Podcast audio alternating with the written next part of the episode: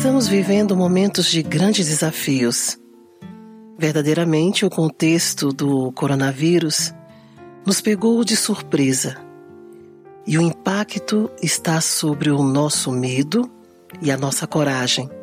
O dilema é grande, porque não sabemos a priori quanto tudo isso vai passar.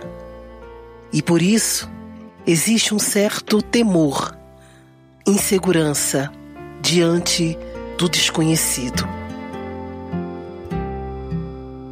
O que seremos após esse contexto do coronavírus? Como seremos reinventados? Quais os nossos valores serão ressignificados?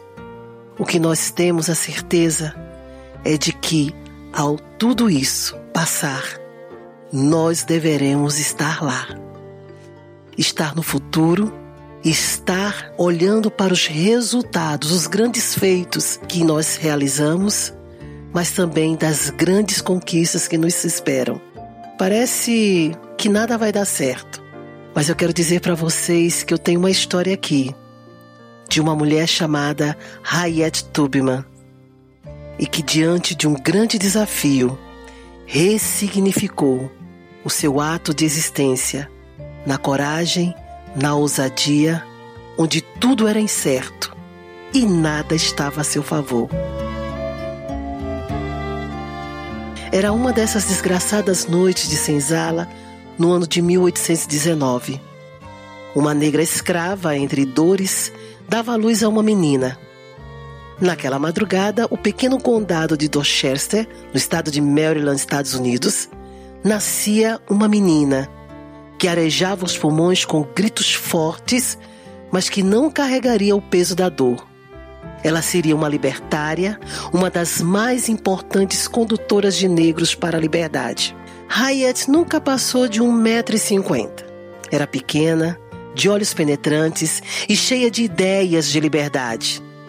Não ia morrer escrava. Ela estava convicta disso. Quando tinha 25 anos, casou-se com um negro livre, John Tubman, e vivia a pensar em planos de escape, coisa que não achava eco junto ao marido. Ele não compartilhava das loucas ideias que ela sussurrava nas noites de inverno. Mas ela queria ir para o norte, fugir, ser livre também. Aguentou cinco anos e numa dessas noites escapou no rumo da Filadélfia. Sua fuga foi digna de filme. Ajudada por uma família branca, foi colocada dentro de um saco, num vagão, até estar segura nas casas dos abolicionistas, que revezavam na rota de fuga. Chegou inteira e logo começou a trabalhar. Do dinheiro que ganhava, guardava uma parte que usava para libertar outros escravos. Mas para Hyatt, dar dinheiro não bastava. Aquela alma atormentada precisava agir e ela decidiu liderar as tropas de negros e brancos que marchavam para as fazendas e libertavam os negros. Fez muitas dessas incursões. Em uma delas, no comando, chegou a libertar 750 negros de uma só vez. Tudo isso já bastaria para tornar Hyatt uma lenda. Mas ela ainda iria mais longe. Como não era mais uma jovenzinha, decidiu abandonar o comando das tropas e passou a atuar como condutora, no que ficou conhecida como a Estrada de Ferro Subterrânea. Nesse processo de fuga, a figura do condutor era, sem dúvida, a mais relevante. E Hyatt se fez um deles. Foi a mais famosa e a mais eficiente. Armada de revólver e da sua atávica coragem, ela chegou a carregar mais de 300 pessoas para os estados em que a escravidão já estava abolida nunca perdeu qualquer passageiro. Ficou conhecida também a frase que dizia aos seus conduzidos quando empreendiam a caminhada rumo ao norte: Serás livre ou morrerás. E foi com essa bravura que também carregou para a liberdade seus irmãos de sangue e seus pais. Essa última, uma viagem espetacular. E não foi à toa que ficou conhecida como o Moisés de seu povo. Hayat era mestra na arte da fuga e do disfarce. Graças a isso, entrava e saía do sul escravista a qualquer hora. Em 1857, sua cabeça valia o prêmio de 40 mil dólares. Nunca foi pega. Durante a Guerra Civil estadunidense, ela, já entrada nos anos, ainda serviu como enfermeira e espiã das forças federais. Seu nome é reverenciado até hoje por todos os negros e negras daquele país como uma mulher que nunca aceitou a sua condição e generosa e solidária. Deu sua vida para garantir a liberdade dos negros.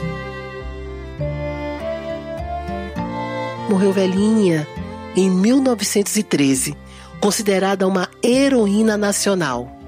Mesmo assim, foi só em 2003 que o Estado instituiu o dia 10 de março, dia de sua morte, como o dia de Harriet Tubman, a Moisés do povo negro estadunidense, a condutora, aquela que nunca abriu mão da liberdade.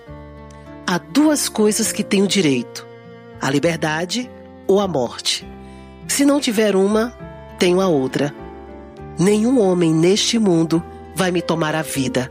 E assim foi. Hoje, contam os negros que, quando apita um trem lá para os lados do sul, todo aquele que sofre alguma prisão, seja física ou espiritual, sente o arrepio. É Hyatt, a condutora, chamando para a grande travessia. E sempre há quem se levante e encontre o caminho. Meu nome é Regina Célia.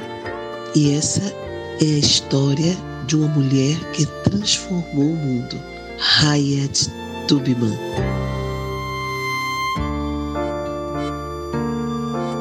Tchau, pessoal. Até a próxima. Bye, bye.